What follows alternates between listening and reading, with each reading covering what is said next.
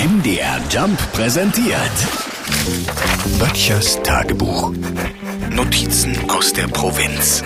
Nach dem für viele langen Wochenende oder mussten sie Freitag arbeiten, starten wir also in die neue Woche. Das bedeutet für viele Pendler wieder rein ins Auto oder in die Bahn und ab zum Job. Tröstet zwar nicht, aber tut auch nichts, wenn man es weiß. Fast 80 Prozent in Deutschland sind auf ein Transportmittel angewiesen, um Arbeitsplatz, Schule oder Uni zu erreichen. Klar, viele mit dem Pkw oder halt mit den Öffis, aber auch immer mehr mit dem Fahrrad. Das Fahrrad nutzen bereits 23 Prozent aller, um auf Arbeit zu kommen. Damit ist Deutschland gut dabei. Nur die Holländer fahren mehr.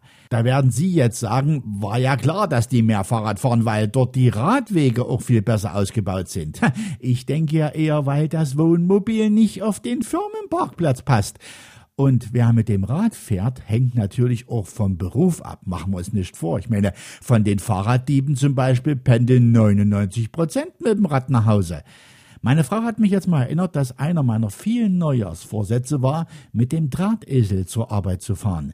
Das habe ich übrigens auch gemacht als ich noch im Homeoffice war. Heute hier bei uns draußen eher nicht so praktikabel. Dafür ist halt alles irgendwie zu weit weg.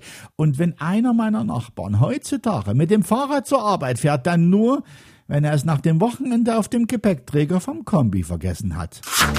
Böttchers Tagebuch. MDR Jump macht einfach Spaß.